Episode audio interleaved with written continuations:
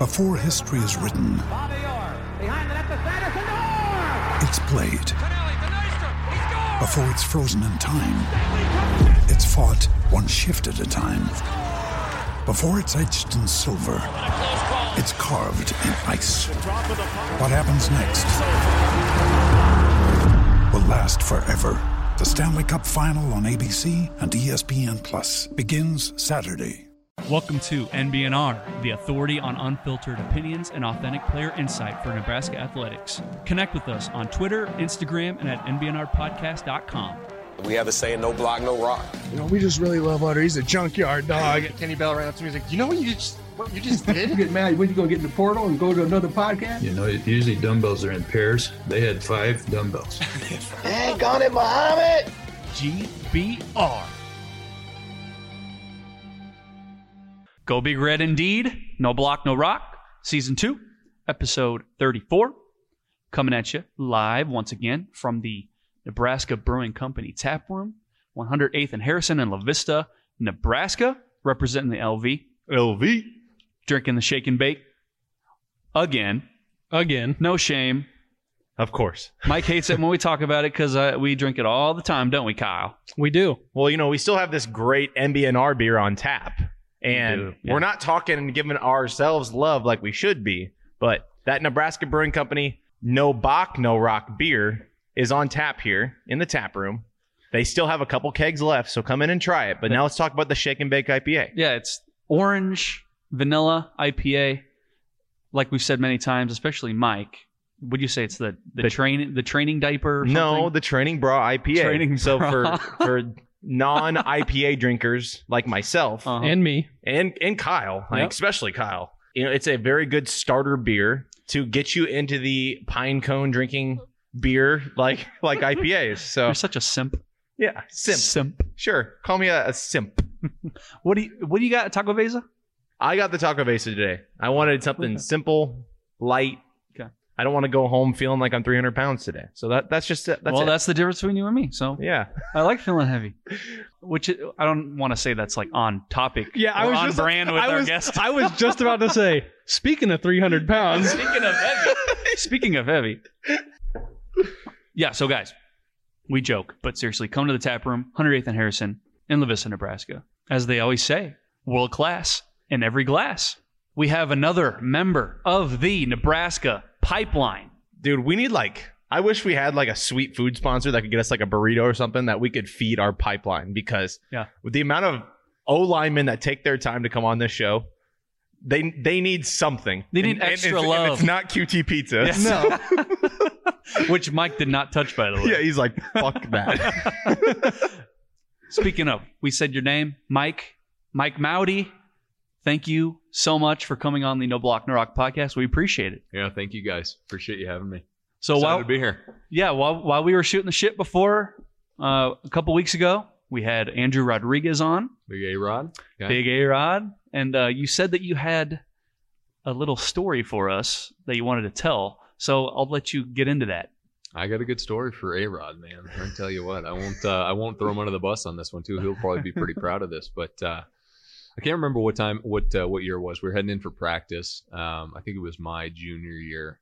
Um, we headed into practice, and for some reason, he pulls up in his car. I mean, he had he had a small car for a big guy, right? Like it wasn't a, it wasn't a huge car. like a Honda Civic for Yeah. like a six foot five, three hundred fifty pound guy. That's what I think it He was. He sits and it just- it was something something small, something Honda. I mean, it was, and he pulls up and and gets out, closes the door, and throws a couple f bombs, and then he's like, "Man, I left my keys in my car." He locked his locked his keys in his car. Oh gosh. We've all been there. All right, Yeah, yeah, right. everyone's everyone's done that. Now, what everyone hasn't done is this guy, and I'm telling you, we, we talked about the intangible, right? And you know, you got you got full on body strength. I mean, this guy could lift a house. In this case, he used his fingers, clawed open the door. So he clawed like into the the seal around the door. Yeah. And pried the thing back. So he literally bent it back off its hinge. Got his keys, closed it, and went in for practice. who needs a locksmith? No, Note to self: if if your car is in the parking lot with Andrew, it's not safe. I mean, And the guy just walked in. He had like a big bear smile and just walked into the stadium. And that was that. And meanwhile, I'm picking my jaw off the floor. Yeah. like, come on, man. What are you doing? You Yeah. ruined your car. yeah. A couple hundred bucks there, but hey, he got his keys. I think some people might need his number instead of calling the roadside service. AAA. AAA. Oh. They'll Andrew. get you out of jam. Andrew, pry my door open Yeah. Well, with it's, your bare hands, please. it's funny because he was talking about all these different careers that he's taken since he's played football. Why the fuck didn't he just go and be a locksmith? Yeah. But he's like, no, I'm not a normal locksmith. I'll just rip your fucking door open. It's like the 911 for locksmiths, right? Yeah. Yeah. But to be fair, I'm sure a lot of people don't want their entire door frame just There's the low Peeled demand for open that like a type of can. service. yeah, can't open hands. That's my Okay. story for him. So okay. Shout out to pretty Andrew. mild, but man, that guy, love that guy. Yeah. That's great. Um, okay, so let's let's stick with this uh, pipeline theme. Um, NFL draft just happened. Uh, Cam Jurgens was selected in the second round, and he's a guy that you know, despite the snapping issues and you know all of that, he's really coming to his own. Like the last couple of years, um, I think we all kind of projected that he would be kind of a high round guy. What do you see from a guy like Cam Jurgens being a uh, fellow offensive lineman yourself? I mean, I, I love his quickness. The guy's got the hips that he can get around, and, and we all saw that uh, highlight tape that they kept showing was him pull blocking Yeah. and running the guy out of the frame. I mean, that's that's what you look for. You look for a guy who can who can move laterally, but also vertically up the field pretty damn quick. That guy can do it. Then he, I mean, clearly his his drive is there because he wasn't he wasn't you know not finishing blocks when he's getting out out of there. He got a penalty this year for Excessive. finishing Yeah. a block, excessive blocking. Yeah. What are you doing there? I mean, that ref needed a, a slap or something because I, I tell you what, that's exactly what they coach, and I guarantee he didn't get in trouble for it. Oh, Like, absolutely I, not. I guarantee oh. it was the they played the ESPN highlight tape down Oh. down when it's practice time and and showing that in game film. I'm like, man, that was a great block. Well, But- honestly, I'm you know we all watched the game, of course, and it's like you can't be mad at that. no, No, nobody And- could be mad at that. And there was actually a, a play earlier in the game where he got called for unsportsmanlike because he had he had blocked a dude to the ground, and he was just a dude that was just kind of not taking. He, he kind of took the play off. It looked like, and Cam knocked him on his ass, and th- and then he did the whole land on the guy after, and then he got called. It's like I don't care. Like no. the Nebraska's issues have been penalties and like kind of dumb things, but those two things I don't really count personally because it's it shows 100%. wants to, it shows aggressiveness, and we all want that. Yeah. I want you to kick their ass. That's the whole point. Oh like, yeah, Right. Yeah. Well, and, and we asked we asked Andrew this a couple weeks ago. Since we're on the pipeline O line mentality talk, okay. So we got a new offensive line coach, and we're going from a more of a conservative blocking scheme to an aggressive blocking scheme. We're gonna we're gonna initiate contact now. We're gonna initiate the blow. Can you talk about? I mean, I know Andrew talked a little bit about it a couple weeks ago, but can you talk about the blocking mentality for for Mike Moudy when he was playing at Nebraska? I mean, uh, that's an interesting concept of itself. I've, I've never really heard. Of, you know, we're actually going to go out and push some guys around. That's Yeah. a little, that's a little odd, right? That's how we felt. I mean, yeah. And I, I've been why I mean I, I've taken a, a year or two off from from getting way too into the the Kool Aid drinking, but Hmm. anytime you say that and you're going to go out and get some guys, all right, I'm all in. All Yeah. But at, at the end of the day, I mean, it's there's a yeah, you, you're gonna have that come and get me scheme in, in everything that you do. I mean, with with us, we do slide protection, we do man protection. I mean, there's an instance where you're gonna run, you know, pass the ball. For the most part, though, you got to be run heavy, and that's what's good. I mean, I can't really answer that question because I don't really know that that uh, mentality of now we're switching it up. I mean, you should always be in that mentality to go get some guys. Linemen love to run block. You should not love to pass block. Pass block, you can get some highlights and hit someone's ribs, but run blocking is where it's at. Yeah. I think yeah, I mean, the justification for the the Greg Austin style yeah, kind of kind of sucks to say that for him because I'm sure he's like, what the fuck, what? a- I'm I'm just uh, I I'm just doing what we did at UCF and Scott brought me on and whatever. But we'll just call it the Scott the Greg Austin scheme where the justification was you know it's less risky. Um, you probably have guys who aren't as talented as the defensive linemen that they're going up against. So it's less risky. You know, you because when you attack, right, You it's, it's more risky, and you, you could get swum or whatever ripped. I, uh, even though that still happened, It, it's so tough to explain. I mean- It I don't know, but that was a justification. It was less risky, and yeah, I don't that's mean all to I talk got. down about those, those boys up front, but man, those last couple of years, I mean, I don't, I don't know about less risky. I mean, what what wasn't risky? I mean, there's sometimes Right. it was like a sieve, and they're just everyone's coming through. You're like, how the heck are they getting the quarterback in like a second and a half? Yeah, Well, And that's what that's when your running back should be catching the ball. Like, don't I mean, Yeah. come on now. Yeah. Well, it's- it's just tough because, and we've said this so many times. It's like Scott overthinks the the the game in front of him. Yeah. Like, so if there's like a, a high percentage play, like ninety percent of the time this is going to work, he's going to take that ten percent. He always does that, right? And we've seen that since he's came to Nebraska. Back to what you're saying, yeah, it's like okay, if all these guys are getting through. Why the fuck are we not running a screen? Yeah. Why are we still trying to run a screen? Or you know, a, a, a swing pass? Why are we? Why are we still trying to, you know, execute these long developing plays when we don't have any time to throw the ball? So, yeah, I don't, I don't know if it's play calling, but now that we have a new offensive staff in there, maybe that will change. We'll see. right. Hopefully, it's less cute. Yep. You know, Yeah, just, Well, run see, it at That's them. the thing, guy. I mean, football's simple. Like football is a simple sport, and it should be. I mean, there's only so many variations that you can run that's going to catch a defensive coordinator off guard. Yeah. So at the end of the day, do something that works. The thing that ticked me off these past couple seasons was the fact that we had no red zone offense. It was so bad. Oh. and that's, I mean, that's where you put up or shut up. Yeah. We shut up a lot. Like it was like, come on, guys. I mean, you got you've got a six nine tight end, and you can't get him on a crossing pattern across the middle. You can't just, It's- you can't just it's loft six- it up it's and six see what happens. Yeah, It's six steps. like he literally doesn't even have to jump for the ball, and he's taller than everyone out on that field. Mm-hmm. And that's what irritated me. I'm like, man, we have no consistency down here. And like you said, we've got a lot of moving parts. hmm Trying to, I mean, we're trying to get the ball out. We're trying, you know, it's it, it just doesn't doesn't work. And that's what I mean. That's the one area that I'm a little chapped at these last couple of years. Other than that, I mean, we can we can talk ad nauseum about everything else, but man, that that red zone, that's where you you make it. Yeah, and I think just in my in my mind's eye, I'm picturing at Minnesota, they're on the shotgun, and it's like go under center. Just fall over. Yeah. Just yeah, and then and then you yeah from that formation, then you see the shovel passes up the middle, and you start seeing all this cute shit, and it's just like oh, Why? Oh, You know, the year before cute with shit, and then they shovel it right into the defense, and they're running it back on it. I'm like, yeah, God, come on, guys. yeah. Enough about you know last year, three and nine and close. We don't talk about that. Let's talk about bowl game winners and, and like guys that actually won games at Nebraska, right? Yeah. That's, that's might as well just be a cave painting at this point.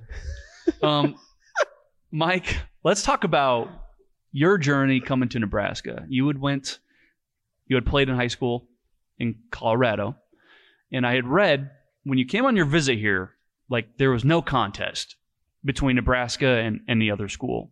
What separated Nebraska from every other place that you considered?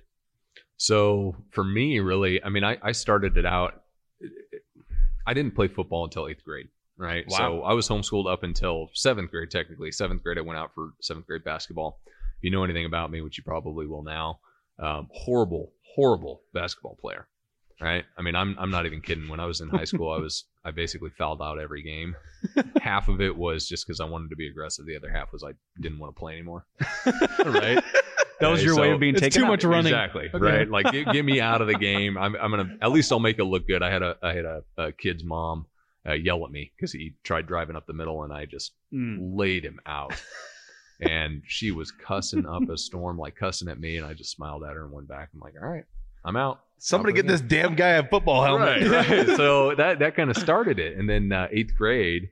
I mean, seventh grade was just flag football. I never went after that. So eighth grade was my first year, and I actually enrolled in public school, and so that was the first taste I got of, of ball, and I loved it. And I was a tight end there. I was a tight end up until my um, sophomore year of high school, right? So I was, I mean, believe it or not, looking at me now, then I was, you know, barely anything dripping wet. I mean, it's just this tall, lanky guy, perfect tight end. Yeah. Problem was going back to the basketball thing. I had no coordination. right? Oh no. So you try and get this guy out. You know, I, I came into my own that end of my sophomore year, and we played in the state championship. And I got a couple balls thrown at me and caught a couple, but you know, I, that wasn't where it was at. So telling this long story, but my the entire reason I I was connected to Nebraska. So my head coach, Coach Ketron, Jeff Ketron, guy's phenomenal guy. He coaches at uh, he was at Douglas County when I was there, and then he went to Chaparral when I left.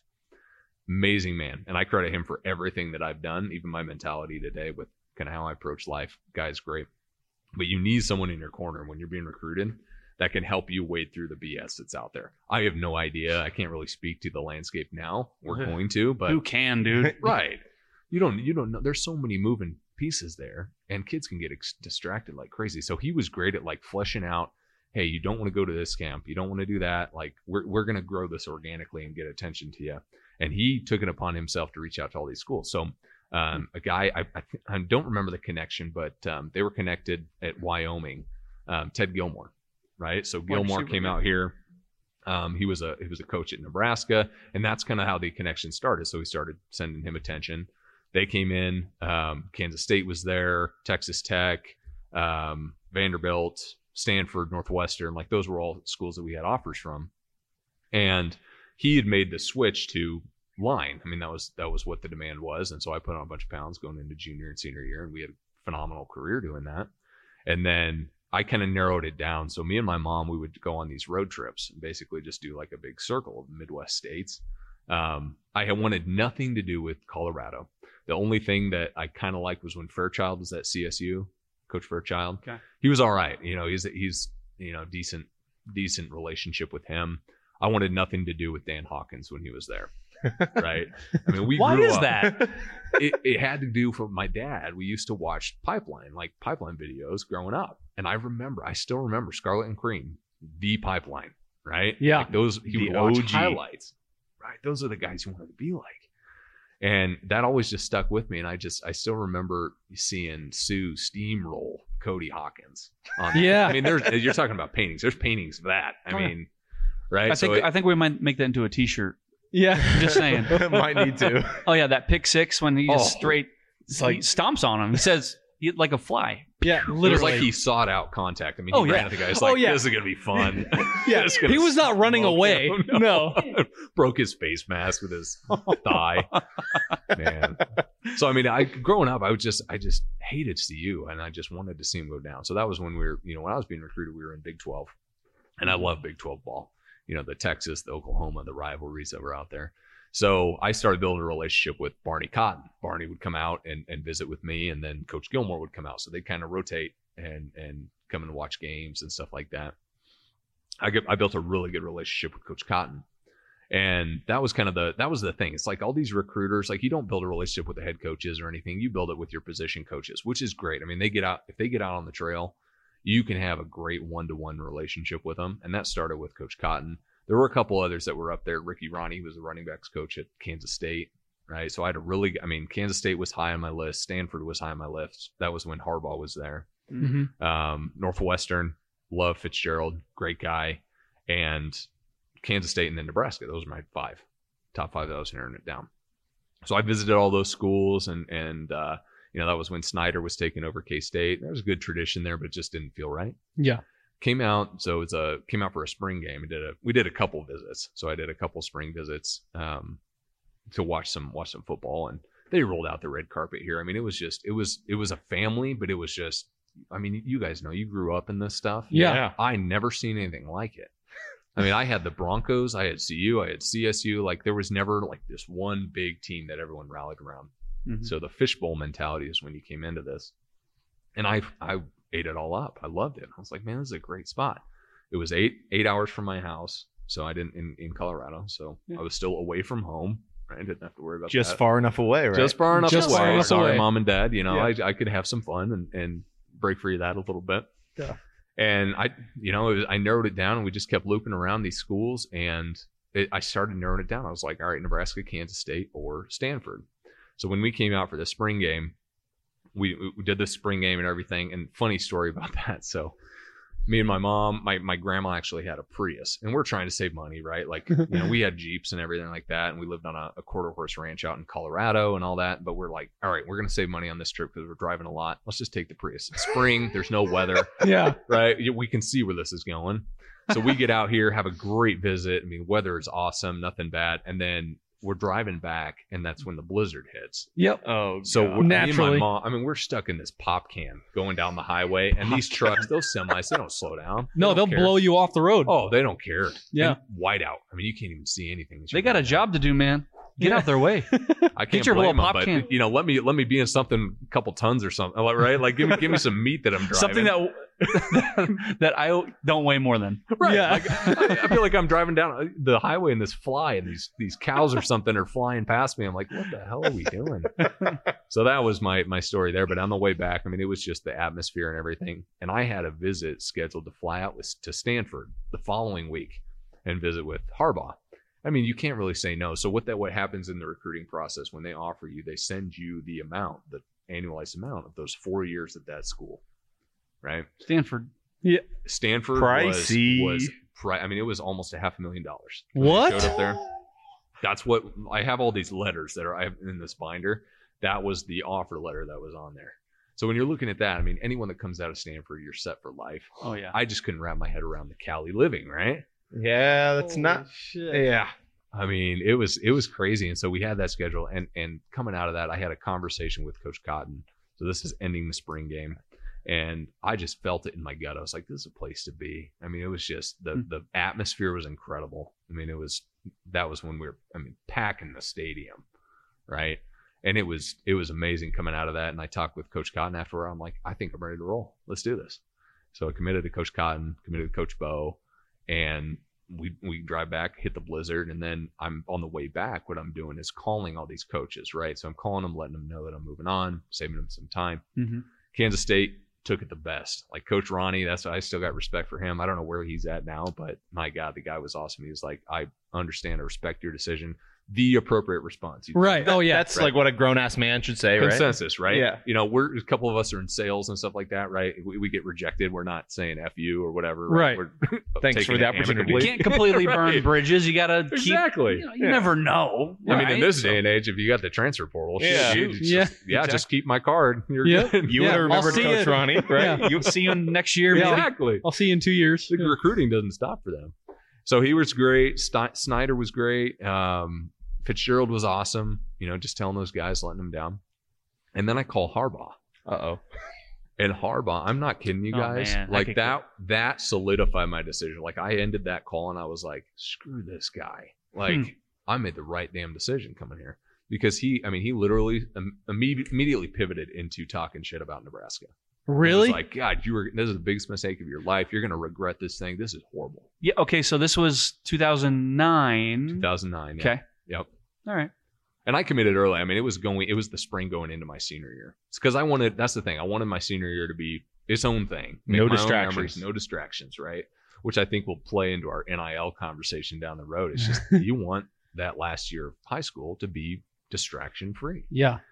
And so I committed. I was ready to go. And that combo with Harbaugh really left a sour taste in my mouth and just got me motivated. I was just, screw this guy. I mean, I won't tell you exactly what he said. You can use your oh. imagination. But I'm sitting there in the car with my mom on speaker. I'm like, all right.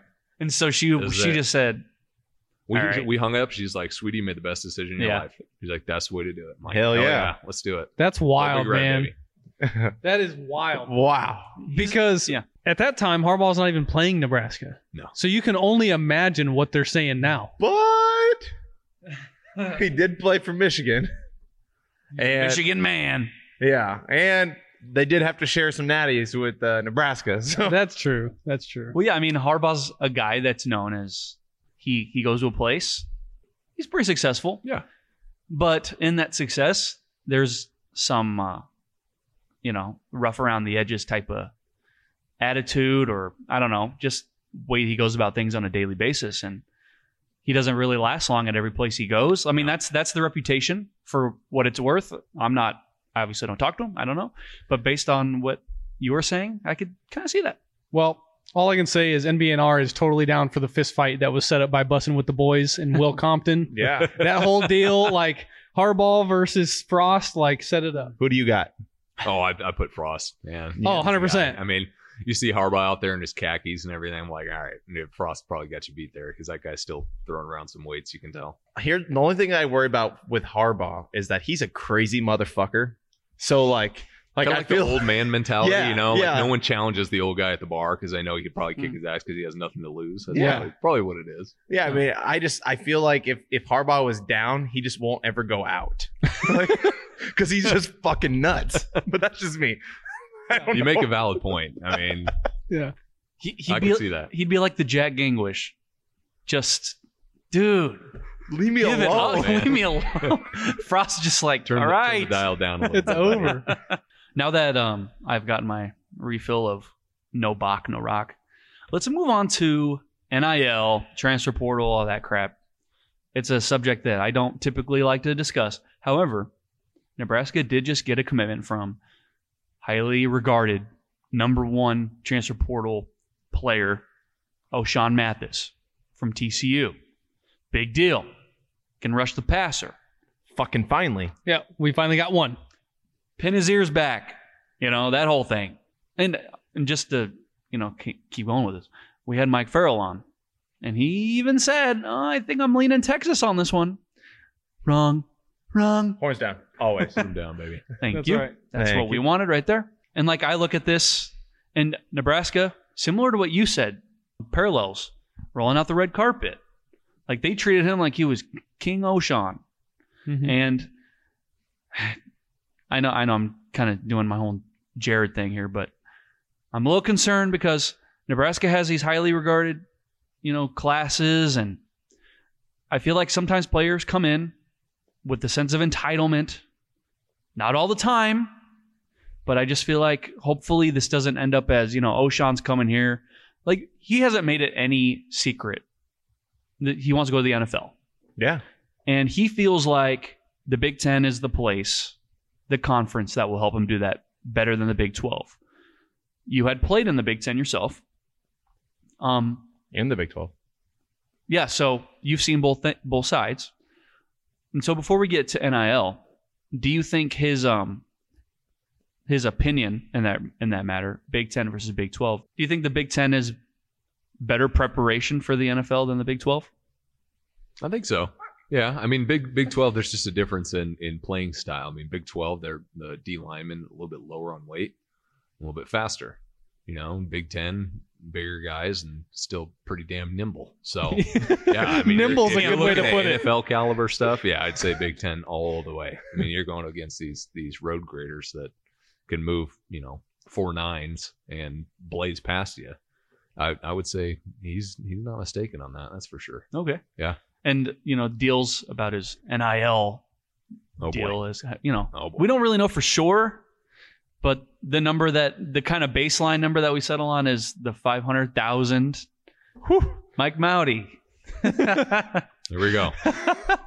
Just go.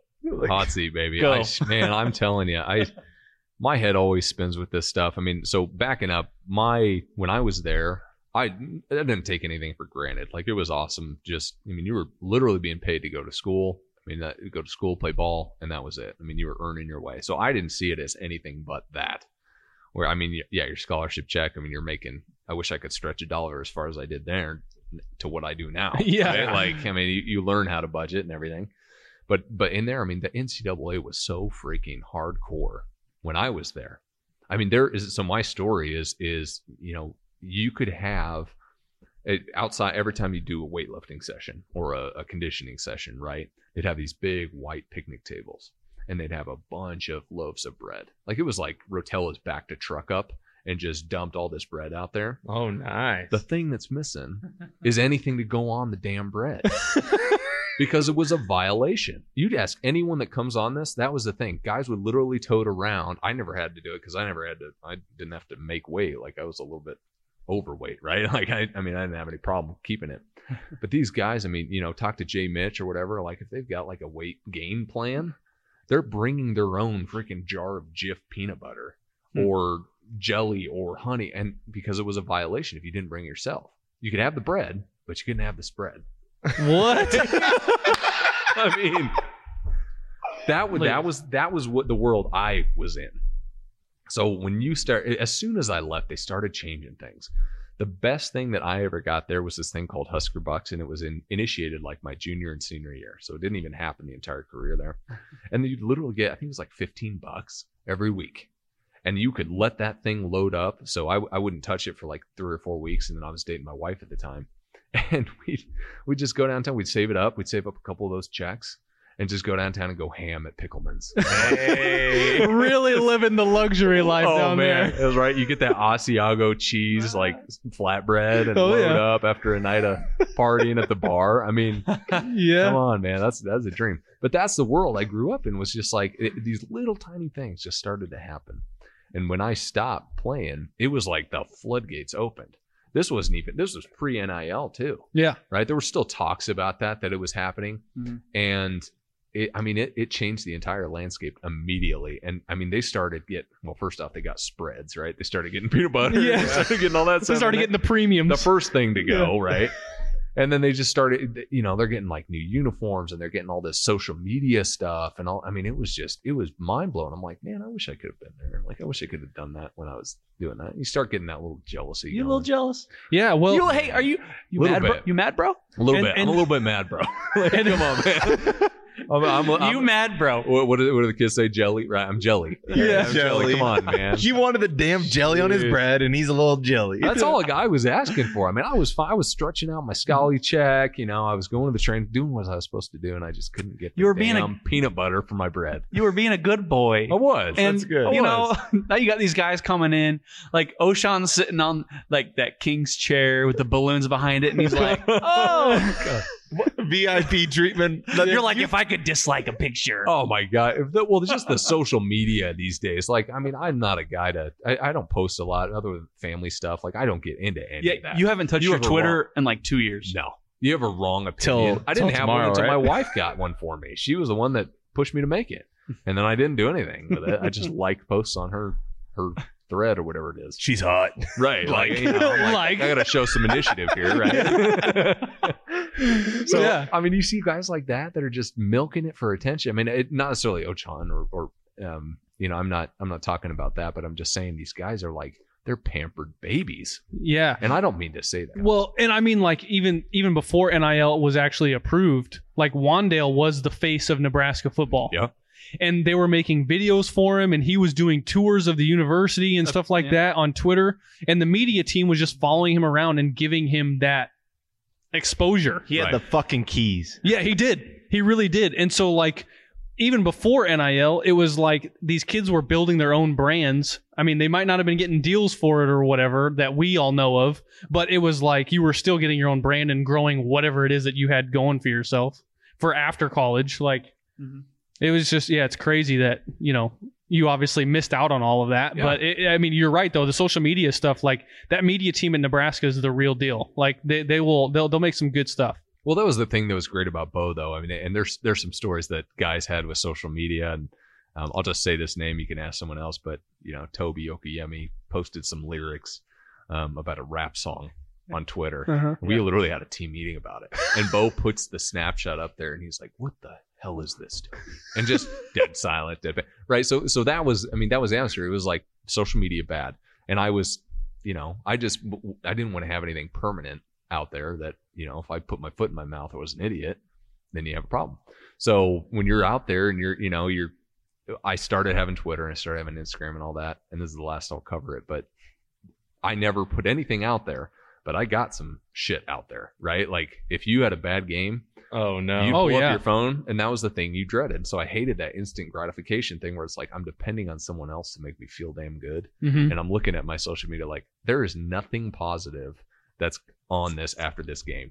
Like there, no one's saying good job, Mike. It's all bad. Oh yeah, Right. yeah, yeah. Two missed, two missed blocks. It's fucking And you're over. done. Hey, It's nice false start, Yeah. asshole. Yeah, Yeah. great job. Hey, good job holding that guy, dick. way to get way to get tossed by Ra'Shede Hageman. There you You're go. right. Good, good shit. hey jake cotton way to fall on your ass It just was never good. But yeah, seeing these guys, I mean, seeing these guys just milk it and do that. I understand you're building a brand. I think that's the day and age that we're in now. you you saying that you go on your social media after a, a rough game these guys with the nil deals imagine the backlash they might Oh. face right Dude, You're- it's gonna be rough. you're making half a mil and you didn't even get half the sack today Right. and you know it's not just about sacks you know pressures and all that stuff but yeah i feel like now players are making upwards almost a million bucks and they don't Oh. perform and it won't be long. And I don't I don't know if it's already happening or not, but it won't be long until teammates start turning on one another. Yeah. Why is he making more than I am, and I'm producing more? Why is he getting this deal and I'm not? There's going there's going to be some serious stuff that comes out from NIL, but you know whatever. Did, was there any uh, McDonald's bags or anything? No, honestly, we never Any got anything. Pickleman's bags? Okay, so on my recruiting visit, when I walked into my hotel room, I had a freaking cookie, like a uh, cookie cake. That was the only thing. they knew how to lure in. I mean, it wasn't it wasn't you know pretty pretty ladies or anything like that. It was just a freaking cookie cake. I'm like, oh, this is the place I gotta be. I I've made it, Talking baby. to the right guy for this. Stuff. Osha- Come now. Ochaun's like, I didn't get a cookie cake. I know. What the hell? Bullshit. I got a now I king got share. one up on him. Where's my cookie cake? That's awesome. Oh man. Um, you had alluded to to Bo Pelini. Oh, yeah. And of course, you know Andrew came on a few weeks ago and he told his story about how he was thinking about transferring, and Bo said that'll be the biggest mistake of your Fucking freaking life. His Bo style, baby. His Yeah. Bo style, Oh yeah. all up in your face. You got a bow story? I do. I have one. Let's go. I have a Okay. good one, right? So, so I mean, I was I was a guy. I lived within the rules, right? That was the thing. That was the thing you'll know about me. I was pretty straight laced, right? You know, I would I wasn't really deviating from anything. So here's the way that you can describe Coach Bo, and he would say this: If you didn't back me into a corner, if you don't back me into a corner, we're best friends. Like we we'll be fine. And he was a player's coach, and that's why what I loved about him because that's what my high school coach was, right? He's a gruff guy he's very aggressive and just kind of i mean my high school coach had the had the small man mentality like he was you know what is it mm. small man complex or something Yeah. right? Yeah. Little Right? man little syndrome. man syndrome Yeah. right like he he was ready to throw down if you if you crossed him bo was the same way but it was just like you know if you don't if you follow the rules and you don't f up you're fine Mhm. right so so the one time the one story i do have with him where i i I didn't even cross him, which is very disappointing. But so Andy Janovich, right? Mhm. Anvil head, baby. I mean, that guy that guy could freaking break face masks like you wouldn't believe. He so it was in the Iowa game, 2014, the Iowa game. Don't kick it to DeMornay. Don't Nope. do it. Nope. Don't, do punt. Don't punt. Oh, it was horrible, man. We so we're just running this block and ski. I pull out and I'm supposed to pick up the first guy outside, right? That no ifs, ands, or buts, right? I pick up whoever I see coming off that tackle's ass. And I pull around, see the first guy, and I kick him out. And then apparently get hit and there's a fumble, and I fall on top of the ball, and then we, you know, and then we're good. I get to the sideline because I was a three and out. I get to the sideline, and Bo lights into me like you wouldn't believe. And like I was telling you guys earlier, right? The thing with Bo is he wouldn't get closer to you per se, but his nose would. right? like his nose just seemed to get bigger and more in your face. And it's just, I mean, at a certain point, it's like sticking into your helmet. You're like, you're just taking it. And he's just spitting and hollering and snot's coming out of his nose and all that. He's like, why did you miss that block? What that? And I just, I let him get his steam out and I just paused. I was like, coach, that was Janovich's block. And I look, I look over Oh, Bo's no. shoulder, and Jano's watching this exchange, and he just kind of melts into the bench, just kind Yeah, of just- disappears. And I wa- and he, Bo just stopped, froze, stared at me, and then just walked away. And I'm like, oh man, Is that his I way of just got saying away. sorry? He's like, I'm done. He never apologized, but he was like, oh. I'm done. And we proved it right in game film the next day. I was like, that that was Janovich, and I gave him so much shit. I was like, dude, I took one for the freaking team on that one. I Come on took now. so much nose. Like, come on, man. In that session, the amount of nose that I took for you, Andy. Come on. God, Like That's- knowing what we know about Bo, I'm kind of surprised you didn't like Bo didn't come up to you later and was like, like kind of make it a joke or whatever. Because he's you know like you said he's a player's mm. coach. Oh yeah, run through a wall for him, right? And so I just kind of I would I kind of assume that story to end with him kind of like making fun of himself in a way, like uh, Bo was good at delegating to his coaches, and, and Garrison let me know that it wasn't my fault, so I walked away. You know, I was, Okay. I was You're all good, I- you know, I was, Yeah. I was easy to let it go. I Okay. wasn't going to back him into a wall. now let me ask you: after that exchange with Bo, were there any other times that Bo got into you? No, huh? And maybe Wow. that's why because he's like, okay, I I got after Mike that one time. My bad. Maybe that was his Mike way knows what he's wrong. doing. Right. Yeah. He's like, I won't rip that guy again. I won't put my nose in his nose next Yeah. He knows what he's doing. Thanks a lot, Jano. Yeah. Of all guys, Still salty Janovich. about that, man. He wouldn't. He could have taken it, and I. He just didn't even come help me Just out at all. melting into the bench. Man, Love it. Damn. I tell you, I tell you what. Can you uh, can you talk about that McNeese State game oh, where Ameer put the team on his back? And I Hey. heard I heard the locker room interaction after that game was something to talk about. It was bad, man. It was, but I mean, that whole game was like it was just I don't know what it was. We didn't we didn't necessarily come out flat, but nothing was going right. And it's just one of those games where you're just not clicking. Guys are on different levels, and it's just you know one guy's pushing everyone back 20 yards, and then the other guy's getting knocked on his ass 15 yards back. Mm. Like that was the type of game it was. So there were so many things happening. And to their credit, and I'll I'll give that guy a shout. I don't know who it was, but their D tackle, the guy was, I mean, maybe five five is what it's felt like, but he was a freaking boulder. Hmm. Okay, so they, I mean, I'm not saying they're ballers, but man, this guy, he he was a low to get get off the off the line, and just, I mean, that's just a testament to Ameer though, and he knows he knows what he did in that game, and that was all him, and. I think that last run was fun because guys were that was how it, w- it should have been the entire game. Was Right. just going balls to the wall and just throwing blocks and throwing your body out there. I mean, you see Jake Cotton jumping over a pile. You see me burying a guy into the dirt. Like it was just that was the thing that you wanted. And the thing about Ameer is he was as close to an NFL caliber guy as you could possibly get. Like you had to hold the block for two seconds and he's by you, and that's what you want. Right. And so he put it. I mean, yeah, he he put the whole team. I give him full credit for that game. But yeah, that interaction after it was terrible. It was, but it was just one of those that you just kind of. I mean, you don't tune out, but you're just you already know. Like you're You as know, hard man. on yourself as you are that you're hearing it from another guy. And to his credit, he's the guy that can say it because he's the guy that saved our asses. Yeah. So everyone was. I mean, you talk about rapt attention. Like guys are just. Yes, sir. Like, all right, Ameer, won't let you down again. Yeah, was that Han that was talking about that? And it's like when he talks, you listen, Yep. and Yep. like he's not going to talk for no reason. No, There's a it's a McNeese State, like you said. You're putting a guy in the dirt, and Spencer Long's jumping over guys, and it's like that's the way it should have been. That should have been like we should have recognized we're better than this. Oh, yeah. right. Yep. This shouldn't it shouldn't have come to Ameer having to make a. I mean that run though. Insane. Do we even it's need? beautiful. If we were up by a it's couple a couple TDs, that would have been a, a beautiful highlight reel. Oh, yeah. still great. It is. It's a like. Michelangelo, It's man. It's great for me. Yeah, Yeah. it's a low that light boosted for his draft stock a little bit. Yeah. and and I mean not to throw like my own story into that, but I remember we were like doing some clinical thing. I was at basic training at the time, and I had a, a drill sergeant that was a Texas fan, and this was very rare, but it was a Saturday, and he was on his phone. We were waiting to do something, and he's like, um, he he talks, he said something about Texas, and so of course all of us were like, "Are you looking at the scores? Like what happened today?" Texas. And he goes, "Well, who who are you guys fans of?" And I was like, uh, "Drill sergeant, I'm a, I'm a Nebraska fan." And he looks at me and he's like, "You guys beat McNeese State by one touchdown." And I was like, "Oh shit!" Like, and and, and the rest the rest of the time in basic training, like I was known as like the Nebraska fan, and he would take any opportunity that he could Oh, to dig into me and like you know just say I'm just shit or whatever you know it Um, was. Imagine if you would have been in that same camp last season. Oh, I know. I would have quit. Oh God, it Would was you have quit? It would have been awful. I mean. Transfer portal. There's a lot worse things that happen at basic training, so I don't know, but Yeah, at that point, that's where you can, you know, whoever win, wins that day, yeah. college football game day, just be like, "That was my, that was my team." Yeah, Yeah. yeah, I Yeah. switched. How did Texas do? Go, go, Girls Bama. aren't. go Yeah. Bama? You know they go. That's a good catch-all, right? go Yeah. Bama. Yeah. Yep. Mike said you would have entered the, the portal, but Oh, there'd be no NIL for your ass. There'd be nothing. No Picklemans, no no cookie cake, no king's chair with balloons attached. Yep. Jeez. None of that. Okay.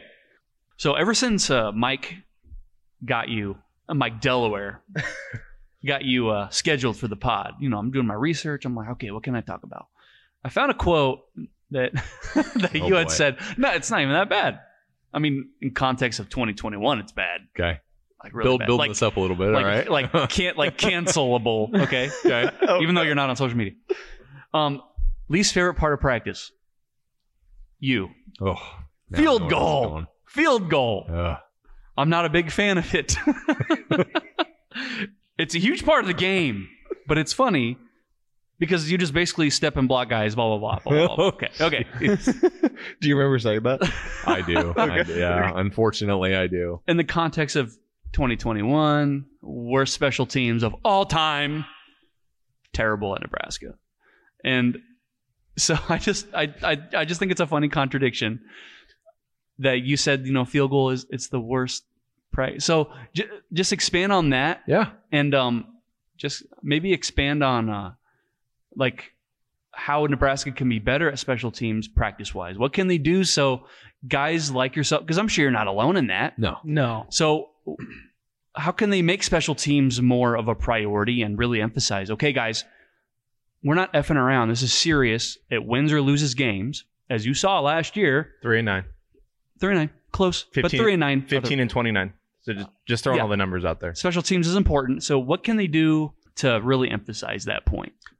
I mean, I think that quote is stemming from someone who grew up in a Bo era where the little things were the things that mattered. Like that, and that was the thing. There was so much emphasis on the little things. You do little things right, big things are going to happen, right? We've all heard that quote.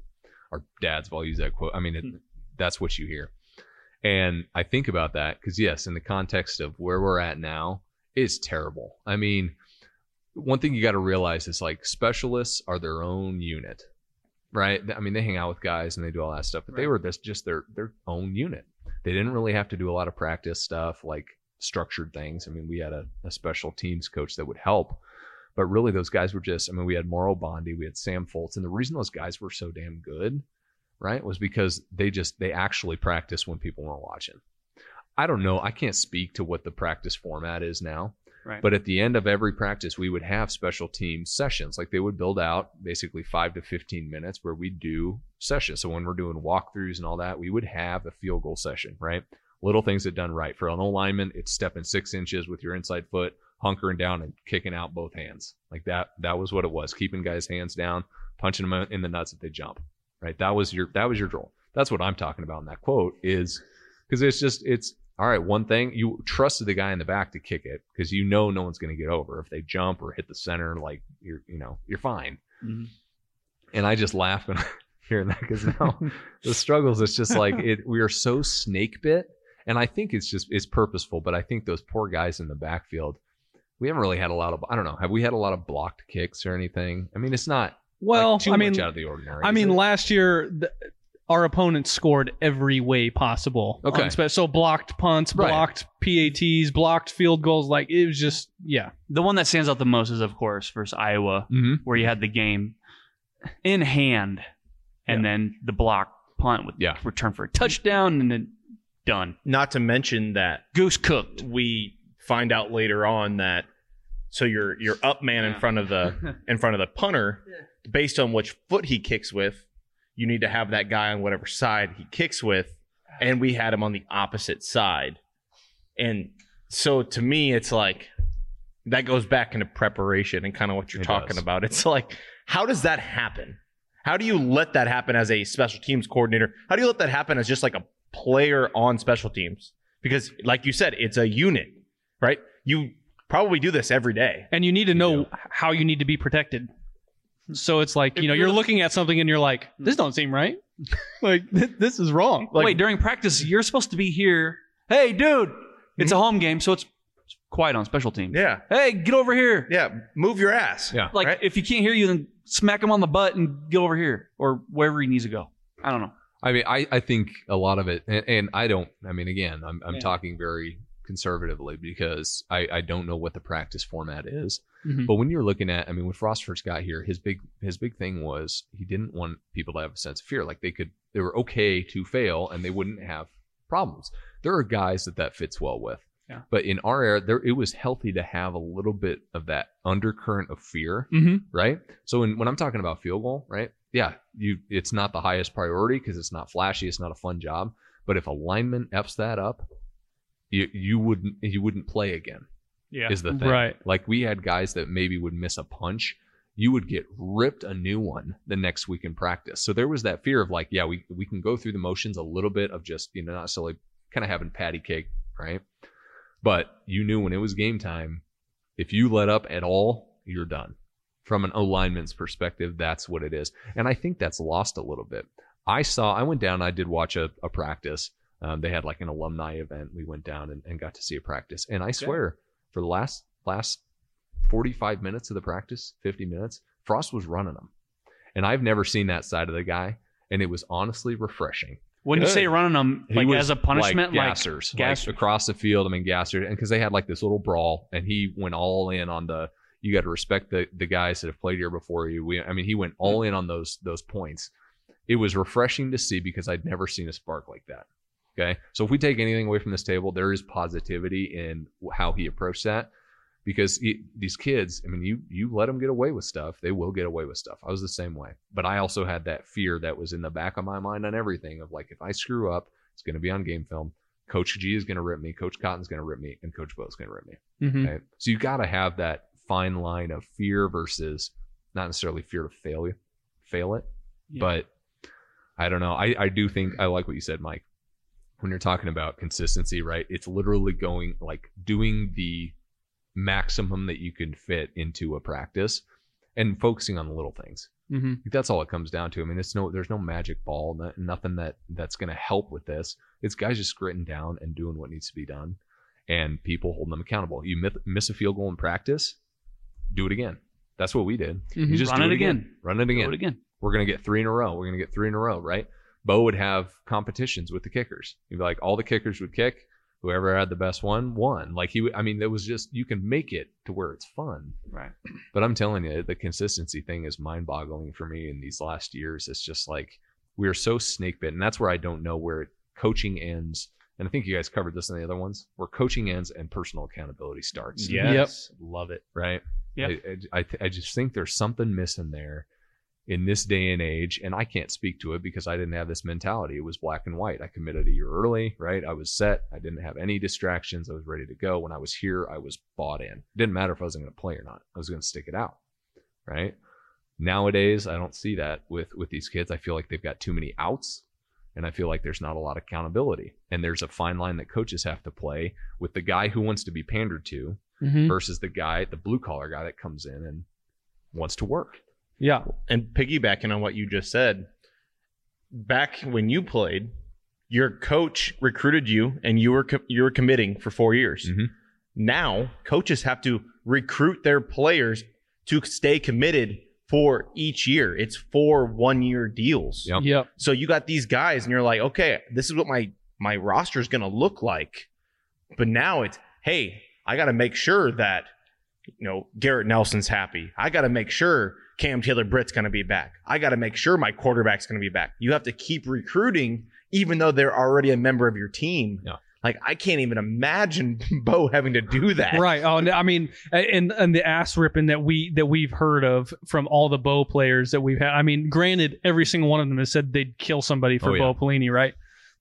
but I, like you said, Mike, I can't imagine after walking to the sideline and getting your ass reamed like that. You know, probably a few times a season, having to keep them happy and like not just entering the transfer portal and being like, I could play somewhere else and not go through this. You know what I mean? at. I don't want someone to hurt my feelings. Yeah. Well, see, I think I think there's a problem here because I mean, it just like I said, you got too many outs, and this was the the whole argument behind NIL was coaches have a free out, right? If Yep. they get canned, they can go anywhere else. Yep. Right.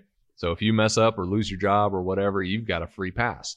Yeah, those are the guys that are making seven, eight, nine million dollars a year, right? In these contracts. And the players had nothing. I mean, it was like if you weren't a starter, you, you had to put up or shut up or you're on scout team for the rest of your career. Mhm. And we had guys, that's what we grew up in that era that guys were okay with that. Ron Kellogg the third. Exactly. Great example. Yeah. The dude was a backup his entire career. Yep. Third string. Hey, he made that throw though. And yeah, he he's did. Got the and he name and he got the pay he he got the payoff for waiting and working for that long. Well, and that breeds success in itself because guys see that, and we talk a little bit of, you know, I've got the story that I'll share at the end about about Jack, but you've got these different leader personas, like guys that just kind of rise to the top that everyone can listen to, mm-hmm. and it's all backed up in some way, shape, or form by something they've done. Right? It's not necessarily a fear this guy's bigger than me or whatever. Those guys would get put in their place if they weren't proving it in some way. Mm-hmm. right? So you got these guys like Kellogg, right? People would listen to him because the guy was a genius. I mean, Mhm. the guy and and he made it fun for the O line, and he he had your back, right? That guys love blocking for him, and that's the thing with the O line is that you can't don't piss us off. If you piss us and your offensive player off, Ameer could get away with it Mm-hmm. because Ameer would outrun anybody. So it's like Yeah. he could get away. But you know, you got your QB is they got to have that that fine line of taking care of their guys. But I just think that NIL stuff, you just got so many points of of exit that no one's focusing on the here and now. hmm And the money thing, I mean, yeah, I can I say I'm jealous about it, but I'm not really because I don't know at that age what I would be doing with it. I'd like to think that I was smart and I was saving it for if I got hurt, which is one of the excuses for this program. Yep. But Hmm. at the end of the day, these kids are just going somewhere where money's being flashed around. Mm-hmm. And we're obviously sit, you know, we're seeing the benefit of it. Right. With Nebraska flashes it just Yeah. as much as anybody's. Exactly. You You know, have to. supposedly. Yeah. Right. Yeah. And And hey, don't play. Don't hate the player. Hate the game. Yeah. Hey, It's all in the game, baby. And, we we we won this round. I mean, it's like, all right, let's feel good about ourselves. We got the deep pockets that are willing to pay for that stuff. Yeah. Let's take advantage of it.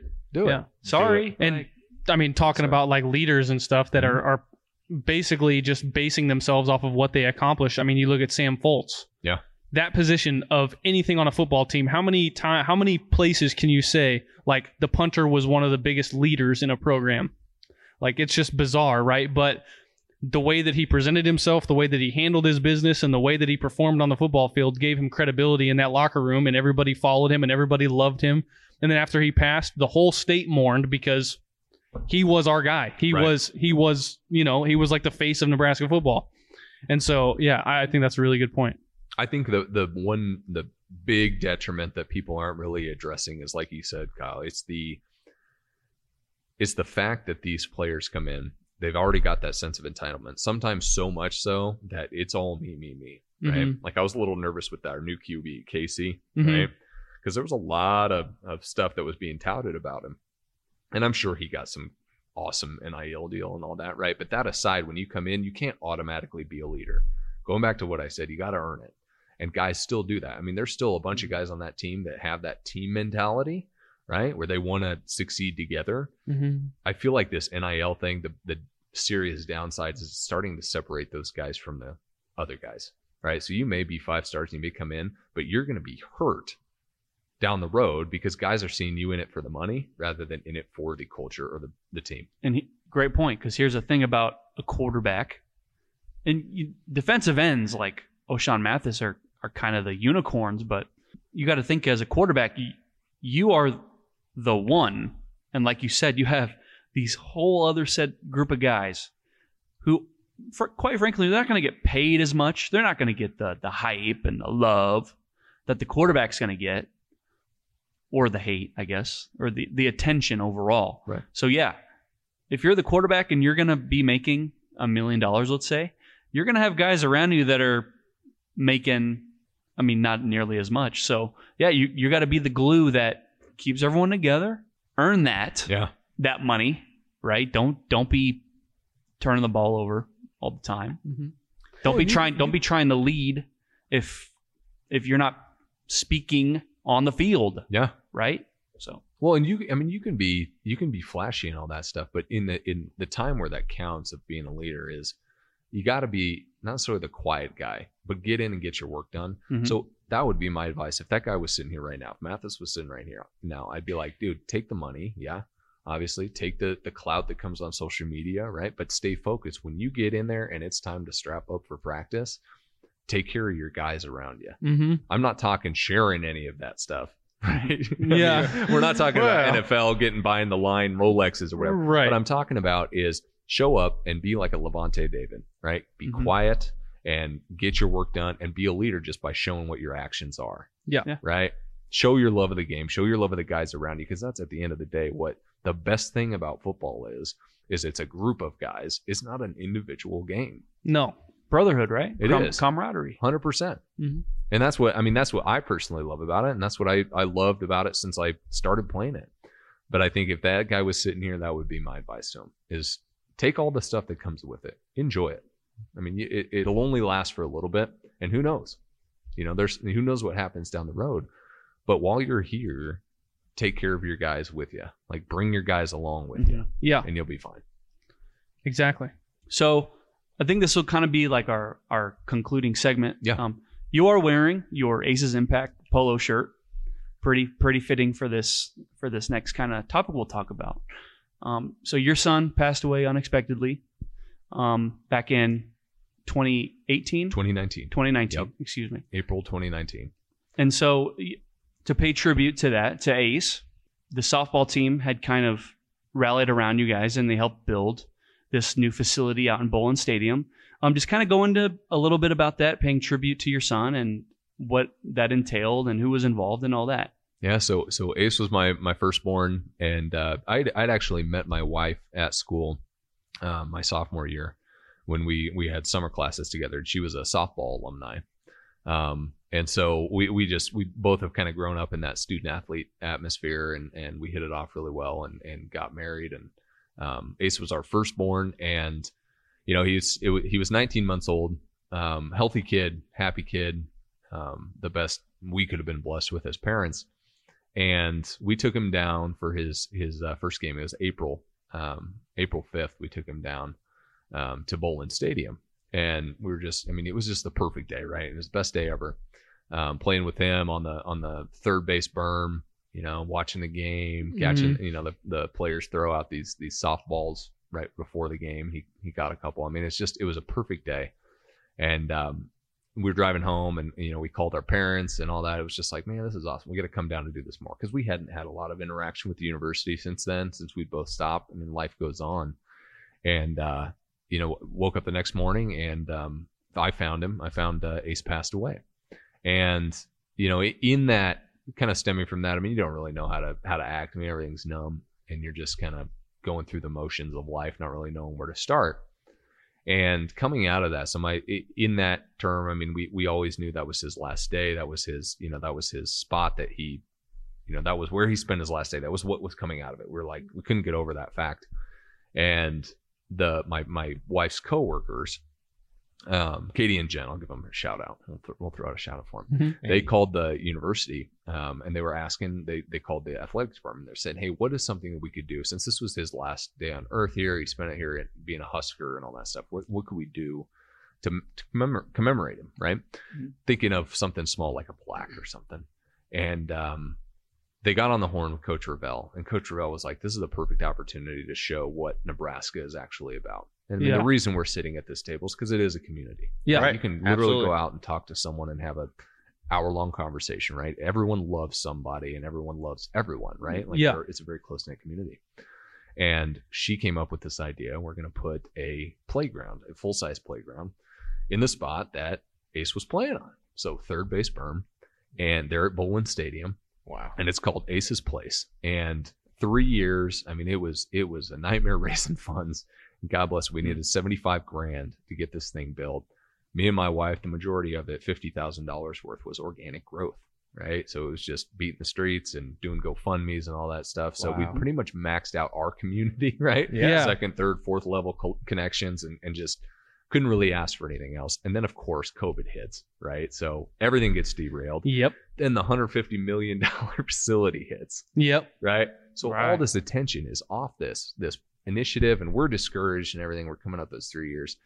And then this guy comes out of the woodwork. Um, his name's jim. I won't say his last name but um, jim he he wanted to memorize find a, a cause he could get behind with his wife and heard about this initiative from the athletic department and he put up the final 25 g's Wow. Jeez. put the put the nail in it and we we called it good and we were able to break ground and we just we had our first opening a couple weeks ago Yeah, we, I saw the video. oh man It was amazing. we had alberts there we had ronnie green i mean it, it really showed i mean come what i've taken away from nebraska is all that i mean the people sports are great you know everyone gets behind the football team but there's so much more that goes on there hmm than people always see, right? And that that's why I mean I love this state. I'll never leave this state. I'll never leave Nebraska, and I, I won't stop cheering for them because that is what Nebraska is about. And so we got this playground built. It's ready to go. It's all open. I mean, if you guys ever have the opportunity to go down there, Mm. check it out. Anyone who's listening to this, I mean, take your kids there on a on a game day on a Saturday when they're playing at home and spend 10 bucks for a ticket and get in there and play because there's that's a place that you can make some memories Yeah. Yeah. and and get some things going. So Mike's uh, tailgate spot is Hey, over. there you go. He's Yeah, over by yeah. in And Bowlin. We're right so- there in uh, left field. So hey, we're by- we're right there. check it out, man. I, I can't wait. Check it out. I it really out. can't. it's That's- it's a blessing, man. I tell you what, the stuff that came out of that, it's just it's cool to see, and you know we're we're blessed to have that to to commemorate our boy, but it's also a blessing that people can go there and make their own memories with their kids that we did too. Right. I mean, it's amazing to think, you know, I, he was here for a very short time on Earth, but Yeah. that thing will, as far as we know, will be there for a very long time and always have his name attached to it and a, a beautiful way to commemorate his memory. Absolutely. Amen. Yeah. Left an impact, that's for sure. Yeah. Yeah. So cool stuff there. I mean, That's there's sweet. a lot of cool things. Okay, so is there is there anything you had made a little notepad before you came on because the No Block No Rock podcast is a very big deal. Oh yeah. hey, first first Top guest 10 that brought his own baby. notes. The first guest that came in and he's like, Mike, Del, uh, Jared, Kyle. yeah, yeah. it was great. Did his I did homework before he got Yeah, here, we and felt that's really the good. coolest thing ever. We'll, yeah. we'll sign your notepad later. No, There you go. Do it, guys. I'm collecting signatures. Let's do it. I'll give you a lock of hair. There you go. My red hair. Um, is there anything that you, that we wanted to talk about before we signed off? Anything that you know you just want to Uh, put out there on the airwaves? You know, just just fun stories. I mean, I, I always think about you know fall camp. Fall camp is always my. Th- those are the memories that are the most painful, but also the I mean the most fun because that's you are literally eating, drinking, and breathing football all day, every day there. I mean, you're doing two days, and it's it's 100 degrees out. No, it's there. awesome. It's I great. mean, that's where that what we call it the crucible, right? Like that's where guys are just getting boiled to a crisp, and and you're trying not to cramp up. I mean, poor Jason Ankrah, poor Jankra, that poor poor guy, man. He would he would cramp up every single practice. So it was like they'd have like ten IV bags just waiting for him. He'd cramp up. Sorry, our We had anchor, these big anchor old- bags. yeah, anchor bags. Anchor right? bags. I mean, it was it was a given thing that he'd do that, and then we had freaking horse stock tanks, like those big steel s- Mhm. stock tanks, full of ice and water, and you just have to soak in there every single time. So you got a you know 20, 30 guys sitting in the same tub after bleeding and sweating through a whole Oh, day yeah. of Yeah. practice. But that smelled good. The Oh man, it was horrible. I, I still do it. When I went down there to visit for practice, I was like, oh, this brings back memories. Mm. Not so the best ones. Painful memories. But in that, I mean, it's like you're you're you show up at the stadium at, at 5 a.m. or 6 a.m. You're in meetings, then you're at practice, then you get lunch, then you're in meetings, you're in film, you're in practice, you're prepping, and then you finish up, and you don't get out of there until like 9:30 or 10 at night. Sometimes even later. So guys would literally bring sleeping bags to nap in between meetings. Mhm. And but my point of bringing this up is we're talking about leadership. We're talking about all that all that stuff. That's where the leaders were made, and that's where the leaders showed up. Okay, so we talk. You, you guys have had a couple walk-ons on, right? Hunter and and Dylan Utter, right? And Great guys, B. Riley. And, B. Riley, yeah, Yeah. Yep. Guys that that proved why they showed up at Nebraska to Ye- try out, right? And that's the thing. I've got the most immense respect for anyone who walks on because there are no accolades. There is nothing tying you to the program. And these guys show up and they've got a chip that's bigger than you wouldn't believe, and they'll let you know it. And that's what I loved about it. That's why I got to know Dylan Utter and Han on, on scout team. It was like you're in the thick with them and you're grinding through it. Well, number one walk on that I can think of of I guess pure grit, strength, and aggressiveness is Gangwish all the way. I mean, he was the guy who was so freaking annoying because he would go 110% every single day, every single second of practice. Didn't matter what you were doing. If you were in no, you were in shells and you were just doing a walkthrough pregame, the guy is trying to get a highlight reel made. And so he that's the type of guy he was. He just was black and white, fun guy to be around, right? He when it was time to party, he'd party, right? Yeah. When it was time to work, he'd work. And in fall camp, I think it was my senior year, going into my senior year, we had a guy, Josh is his name, and uh and everyone we had like a, a piss break or something. Everyone goes to the, the bathroom. There's a big long line and, and everyone's waiting. The line goes out the door. And this kid, I think it was his first it was his first year on there, and he comes walking in and he's being goofy, right? But you're being goofy at nine o'clock at night with a group of, you know, 105 guys that are pissed and tired and angry, and they're just trying to take a leak. and so I'm building this up way too much. End of the day, right? This guy cuts the line and he gets up there at the urinal and he's he's pissing and everything just gets kind of quiet. Like some guys giggled, like they were like, "Oh, this kid's kind of being funny," but it gets dead quiet. And then Gangwish is like, "What the f are you doing?" Like just dead silent, like pure silence just splits it, and he's like, "What the f are you doing?" And the kid turns around and he's laughing. He's like, "Oh man, I, I got you guys. I'm cutting the line." And Jack went up, and I'm not kidding you. It was like a dad. He grabbed him by his neck and he slammed him up against the wall. and he held him there, and he just he let loose with some profanities. I can't even I can't even put on this because you won't be able to air the episode. you, no, you can, but I mean, if, oh you know, man, It's it's not mean- necessary. he let him know, and and they got into a tussle. And I mean, you can't get into a fight with Jack because Jack's the guy. He is the old guy at the bar. Like he's you can't back him into a corner. Right. You're gonna lose. It doesn't matter. If he's gonna find a 150 way. Pounds. Yeah. He'll find a way to beat you. And that's what this kid did. I mean, he he threw him up against the wall, and then he literally walked him out and threw him out of the bathroom. And that kid, he learned his place. To his credit, Yeah. guy learned learned not to mess with Jack. Never That's just who he was. I mean, guys, he would just he walked the walk, and man, I'll give Jack some credit, man. I I loved as much as I hated going against him, I loved going against him because the guy, it was you know, iron sharpens iron. Yeah. is all he was. We have heard this story before. Mm-hmm. Who was it that Yes. told it? Was it Josh Mitchell? you were telling this, and I'm like, I could have sworn Sounded someone said familiar. this. yeah. Oh yeah. It- yeah. We we've heard Yeah. the story. Oh, Yeah. yeah. Because it's yeah it's a big one. Jack Gangwish has been mentioned three times on No Block No Rock. and we still haven't got him on Where the pod. is this guy? Have you Yeah. messaged the gripper, man? Did we I'll- tried. Really? Yeah. Oh, I'll I'll push I'll push it for you. I'll Yeah. see if I can get him out. Be like, Jack, come on, man. Everyone's talking about you. You got to give these guys. is he- you he have still to do, yeah, yeah. Is he a local guy? He is. Okay, Yeah. just check. Yeah. Yeah. He's he's still out there. This is going to be like a, a new Okay. hashtag. It's like NBNR wants Come Jack. on, get Jack out here. yeah, Get we Jack we need Jack. All right, Mike.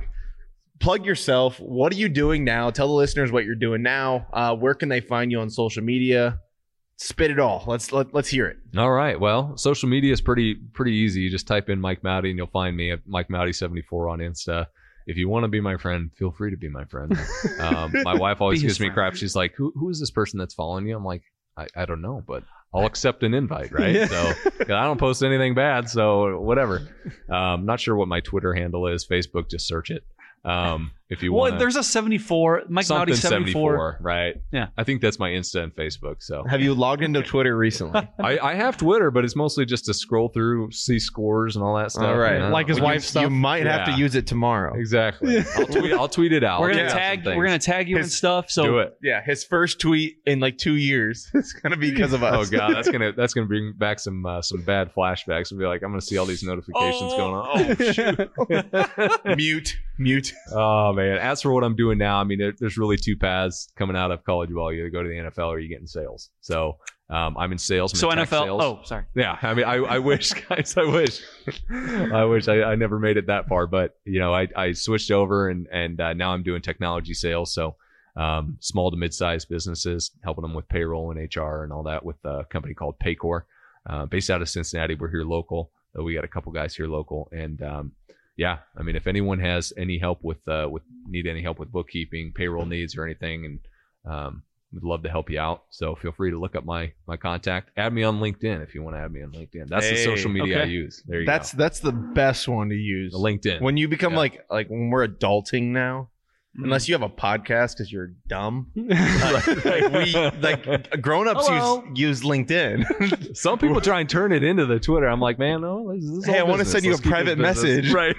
yeah. Want to meet me at the bar? Let's keep this professional, guys. What are we doing here? Yeah. You know, add me on LinkedIn. But yeah, if you guys have any needs or that, you know, let me know. Mike, let Happy me to let, let me just say, being in the teaching profession myself, there's plenty of teaching jobs out there, Mike. There you go. and I'm saying this because you wanted to be an English teacher. I did. That's where I started. I'm not going to ask you what happened, what veered you off into the right course. Well, you want to know what it did? It was practice, man. You couldn't couldn't get a word in edgewise trying to trying to do that and practice. I mean, I don't know how guys do it. They get that teaching degree and I don't, I don't To- know. To be fair, like you said, a lot of guys go into sales or they go into uh, real estate. There you Real go. estate, Real estate, insurance. Yeah. Yep. Yep. Okay. Well, not to not to cut you off, No. but uh, but you know, Mike, we I, this is kind of like my favorite segment. Oh, his uh, favorite at part. the end of every episode. Yeah. All right, all right. We, I mean, we can't thank you enough for obviously being on NBNR, but obviously everything that you've done with, you know, ACE's impact and everything like that, you know, your connection with the university and all that good stuff. And it's always amazing to us, everybody that sits at this table with us and just has an hour long conversation about Nebraska athletics and, you know, your experience. It never fails us to realize that, like, the impact that all of the former players and things like that have um, on the state people coming from out of st- out of state, you know, and then residing here and staying here and continuing to make an impact for the state of Nebraska. Yeah. I mean, it's just fantastic, and it's something that's so cool that we get to sit here and just talk to you and just get to listen to your story, and it's something that the listeners love, and it it, it doesn't get past us that you know you're taking your time out just to have a conversation. So we really appreciate it. And I, I appreciate it too, guys. It's been fun, and uh, it was. I was thinking about it, kind of leading up this when when I said, "Yeah, I'll be on." Just it was nice, kind of doing some reminiscing. So I guarantee these guys that come on, I mean, that guys past and present that are that are jumping on this thing. It's fun. I mean, it was fun, kind of going down nostalgia lane, Yeah, right? it's Yeah. fun. Hey, there we Yeah, go. Let's it's dust off the old fun. memories and see what we got. Yeah. All right. So I'm- thank you guys. I appreciate it. Absolutely, man. And I, cou- I couldn't close it any better than Kyle did. Uh, have a good night. Yeah. Thanks, Mike. Hey, thank you guys. Appreciate it. care.